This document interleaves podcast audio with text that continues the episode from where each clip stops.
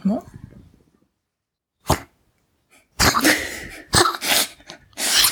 Das ist, äh, läuft gut. Soll ich vielleicht so lange noch einen, äh, einen halt leider ungetoasteten Toast mit Spekulatiuscreme haben? Oh ja. Soll's nicht? Wenn wir eh gerade Atmo aufnehmen. Ach, das ist Atmo. Kann man auch einfach mal was essen dazu. Das ist ja immer ganz nett. Wir sind ja auch mal so Genießer-Podcast. Genau, Hedonismus auf allen Ebenen. Na, kleiner Mann.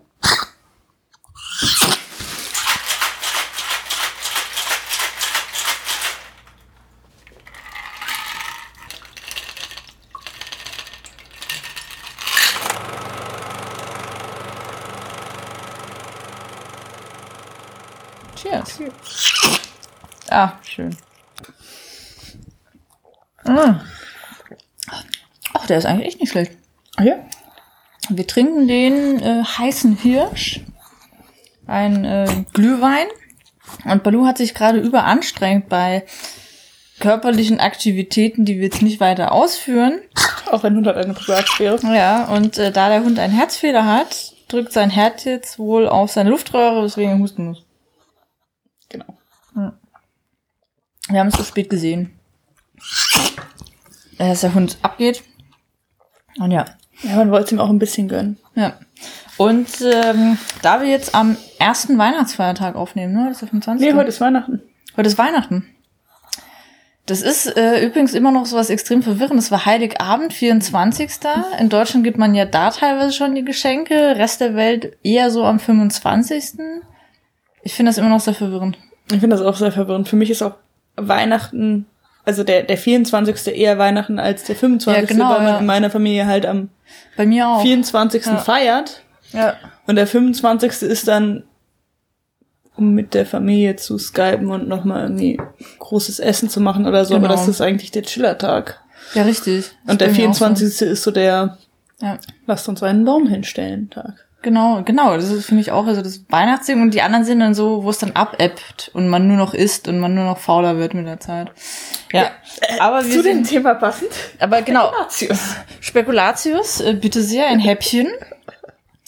Ähm, ja, wir essen jetzt noch äh, Spekulatius-Creme.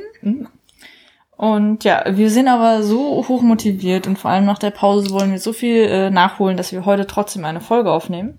Und zwar ein Film, den wir eigentlich seit Beginn des Podcasts auch geplant haben und den mir tausende Leute empfohlen haben, nachdem du dann auch gesagt hast, ja, der ist wirklich gut, guck, den habe ich dann auch endlich mal getan. A Girl Walks Home Alone at Night. Genau. Er ist richtig, richtig gut und ich bin sehr, sehr froh, dass du mich dann nochmal dazu gezwungen hast, den jetzt auch wirklich zu holen und zu gucken. Ich habe auch äh, gerade ist es mal wieder geschafft, in irgendein Seminar, was nicht im geringsten irgendwas damit zu tun hat, äh, über Vampirfilme und The Girl Walks Home Alone at Night zu schreiben. Ein Thema, das dich verfolgt. Ein Thema, was mich verfolgt und seit einschlägigen Seminaren immer wieder auftaucht in meinem Leben. Und habe da wieder mal gemerkt, wie wunderschön dieser Film ist und wie Ja. viel an dem eigentlich richtig gut ist. Mhm. Und der ist von Anna Lili Amirpur, die auch eine äh, übrigens folgenswerte Online-Präsenz hat, finde ich. Okay. Weiß nicht, die macht manchmal lustige Dinge. Und 2014. Und der Film ist auf Farsi, also auf Persisch. Ist aber, und sie ist auch Perserin, aber ist natürlich äh, ja, aber das in LA ja, gedreht und Ja, weil sie ist und ja so. in äh, UK geboren, sehr, sehr früh, aber dann nach Ja. LA irgendwie rübergezogen und hat halt ähm, die iranischen Eltern vor allem. Und genau dieser Mix der Kulturen und eben auch immer diese, dieses Grenzgängertum, ein bisschen Transnationalität ist bei ihren Filmen ja auch immer so ein Thema. Genau. Ähm, genau, aber ich fand, ich habe den jetzt immer auf eben Persisch mit deutschen oder englischen Untertiteln gesehen. Ich muss sagen, So war auch Stimmt, das Original. ja. So habe ich den jetzt auch mal gesehen. Ähm, man kennt sie vielleicht von dem 2016er Film The Bad Batch, der dann auf Netflix und so auch ein bisschen populärer war, eben weil sie mit ihrem Regiedebüt eines eben Full-Length, also Feature-Film, A Girl Walks Home Alone at Night, extrem Erfolg hatte. Hat ja, glaube ich, auch auf Sundance und so dann Ja, komplett damit voll abgeräumt. abgeräumt. Zu Recht. Ja, und sie hat auch einen kleinen äh, Auftritt im Film. Sie ist dann auf der Party des Skeleton Girl. Ah. Ja, das ist sie. wusste Wo dann die ganz nicht. kurz drin ist, Shirin. Und was geil ist, sie hat ihn nicht nur geschrieben, sondern sie hat auch Regie geführt und sie hat ähm, die Musik auch selbst zusammengestellt. Also es ist hauptsächlich mit Beirut, Radio Teheran, Federal, einer amerikanischen Band, und die anderen sind meistens irgendwie auch mit iranischen Wurzeln oder Expats, Exilanten etc. Und äh, noch eine andere Band, die echt ziemlich cool ist auch. Naja, auf jeden Fall einige sehr, sehr coole Bands.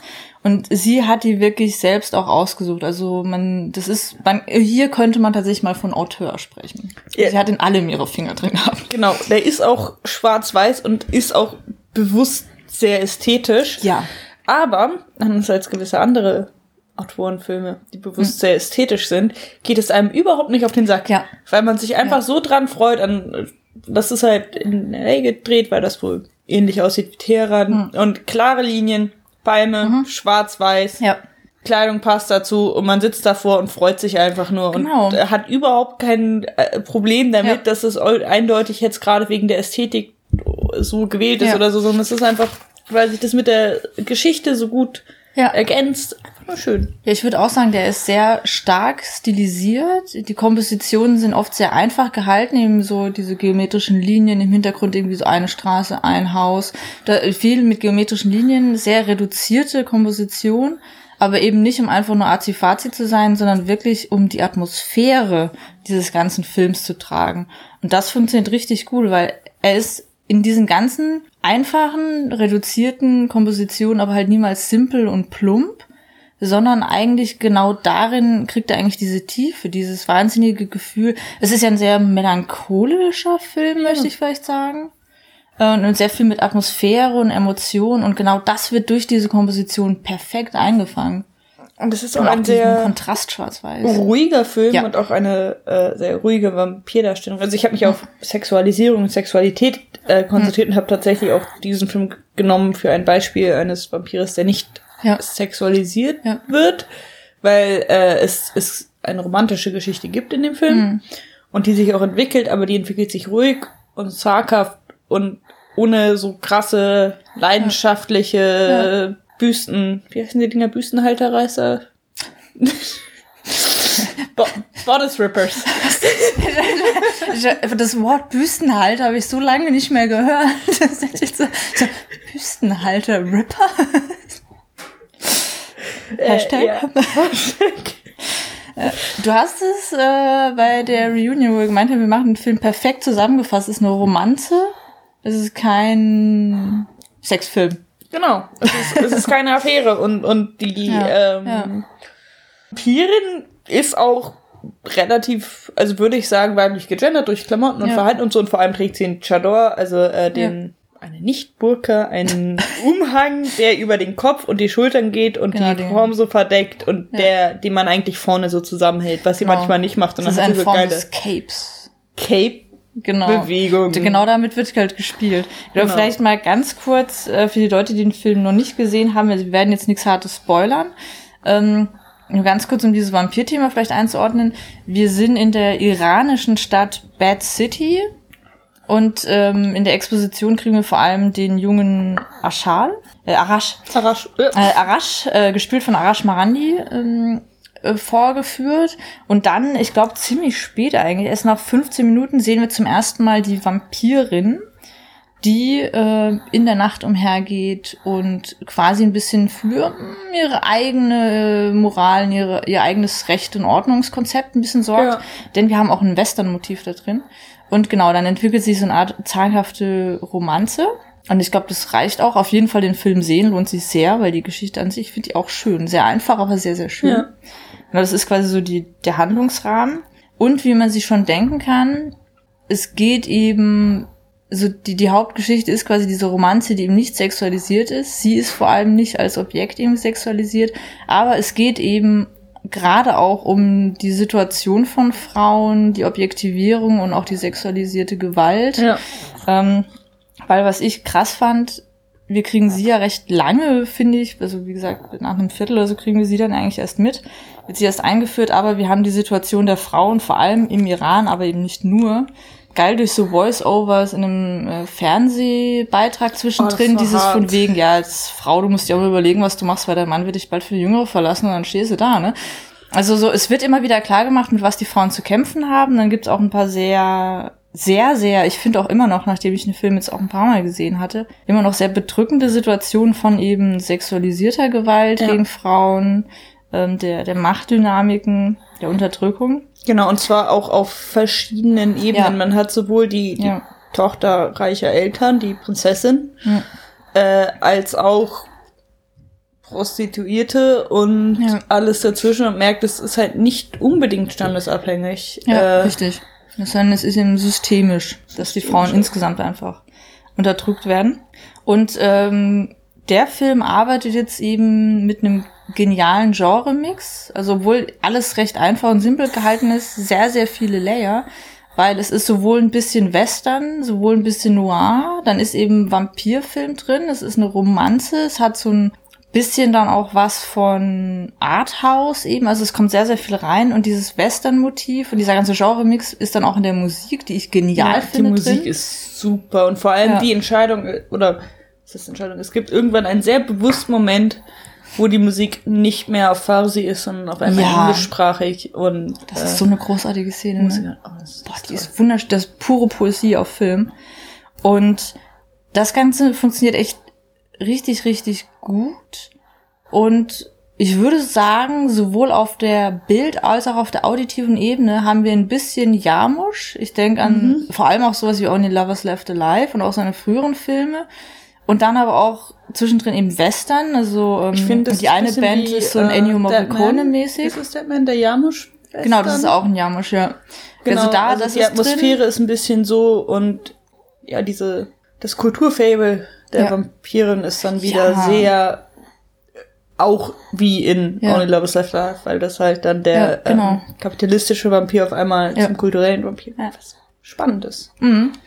Und da hat man dann auch so ein bisschen 80er Jahre New Wave Gothic Motive drin, was ich auch Mhm. sehr zu schätzen weiß. Und das klingt jetzt so, als wäre sehr, sehr viel da reingepanscht, aber es ergibt eine extrem stimmige, extrem... Oh, der Hund bewegt sich. Äh. Die Katze im Film war angenehmer, Balu, die wusste mehr, was sie tut und warum. Die sollte zum einen gar nicht so viel in dem Film sein, aber die war einfach so cool, dass äh, die Regisseurin gesagt hat, ja gut, bleibst du halt drin, wenn du so gut bist. Hm. Mm. Und zum anderen ist sie, glaube ich, vor kurzem gestorben.